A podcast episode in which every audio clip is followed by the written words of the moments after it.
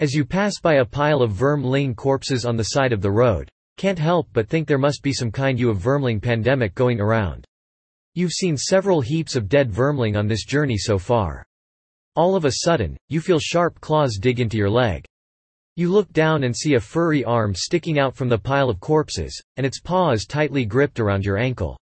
The vermling it belongs to trembles as it uses your leg to slowly pull itself out from the bottom of the pile.